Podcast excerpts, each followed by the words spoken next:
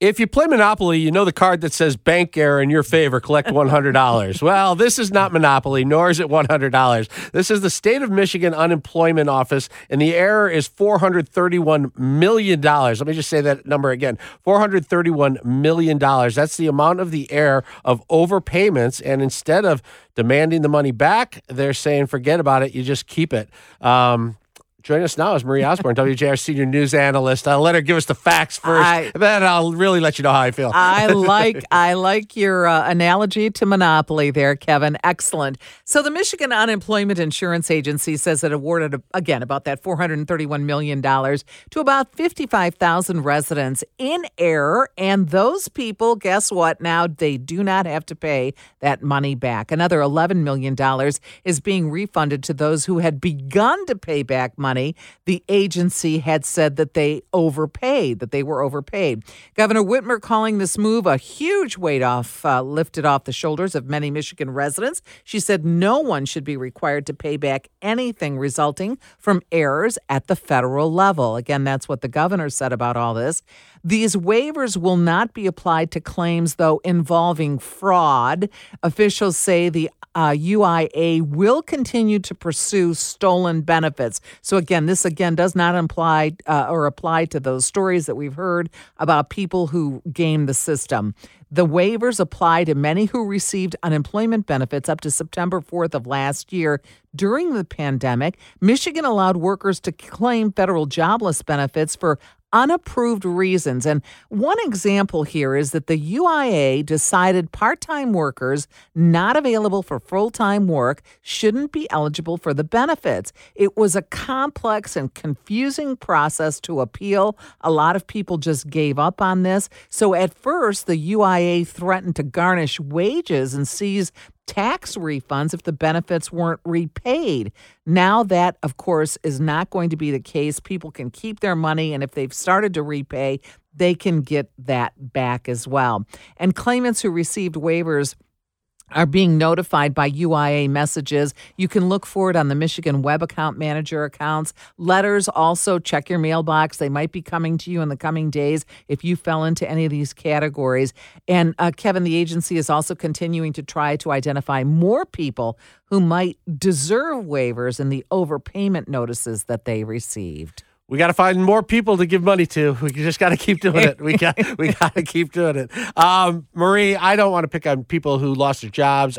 I've lost a job before. It's not easy. You're transitioning. You collect unemployment, maybe. Great. And if you got a check that you weren't supposed to get and already spent the money, paying it back is probably very, very, very hard. Mm-hmm. It sounds like they at first said, we need to get this money back. It's too much money. This looks really, really bad. Looks bad. Let's try and get it back. And then they probably found out we can't get money from these people if they don't have it. What are we going to do? Lock them all up because they can't pay this back. And so it put them in a tough spot. So now they're waiving that money. The governor, I don't remember the exact quote you said, but it was. I paraphrased it, and she just said that no one should be required to pay back anything resulting from errors at the federal level. Okay. Yeah. Well, perhaps we could trace this back to where the errors were at the federal level, mm-hmm. and take some money out of someone else's budget. Mm-hmm. Grab that $431 million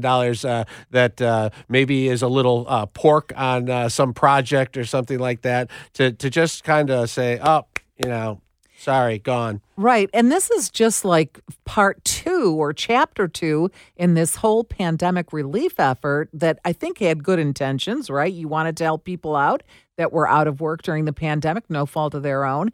But there was so much fraud, and there was millions of dollars, billion. Let's say 4.3 billion in overpayment debt to about 400,000 claimants. So there was a lot of money that went out for people who game the system. Now, these people, I do have to say, these are the folks who applied for unemployment, did so, filled out their questionnaires, answered honestly, did what they were supposed to do, were given their unemployment benefits, and then they get a letter saying, oh, you know what? Sorry, we screwed up. You don't really get that money. We want it back. That just seems terribly unfair to someone who's unemployed. I mean, if the department or the government made the mistake, then it's on them. It's on them.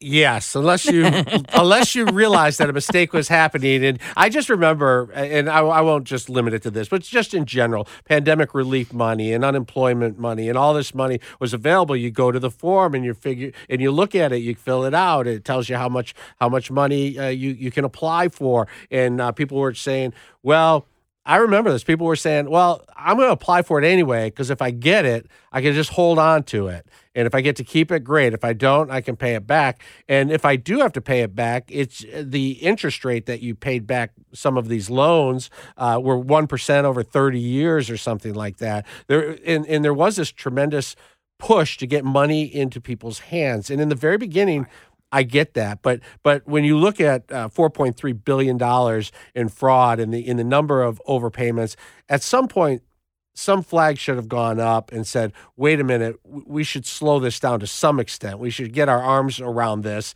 I totally understand, people who needed money needed it now, but just opening the floodgates has created a very serious problem. We're paying a price for this. A lot of this is part of the reason we have the inflation we have. Absolutely. I have to agree with you about that. There was so much money going out, and it just almost seemed like nobody was really watching the store or the bank in this case to really understand where this money was going, who it was going to, and why it was going to these individuals. So there's no question about that. I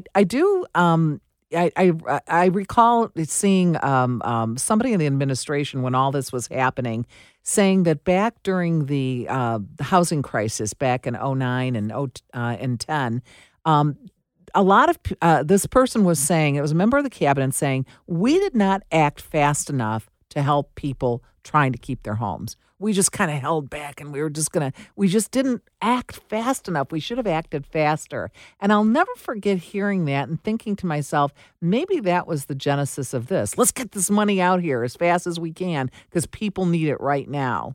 I'll tell you what also happened then is the federal courts were filled with cases of fraudulent loans that people were taking, mortgage loans. People got into that system that was put out there to help people, and they robbed it blind. And I remember them saying, never again, we're going to put guardrails in place to make sure that we keep an eye on federal money. And it happens over and over and over and over again. And I will remember this the next time there's a massive need to put money out there. Yeah. And we'll be talking about the fraud again. And I don't think those guardrails ever seriously get up. So I'm okay. All right.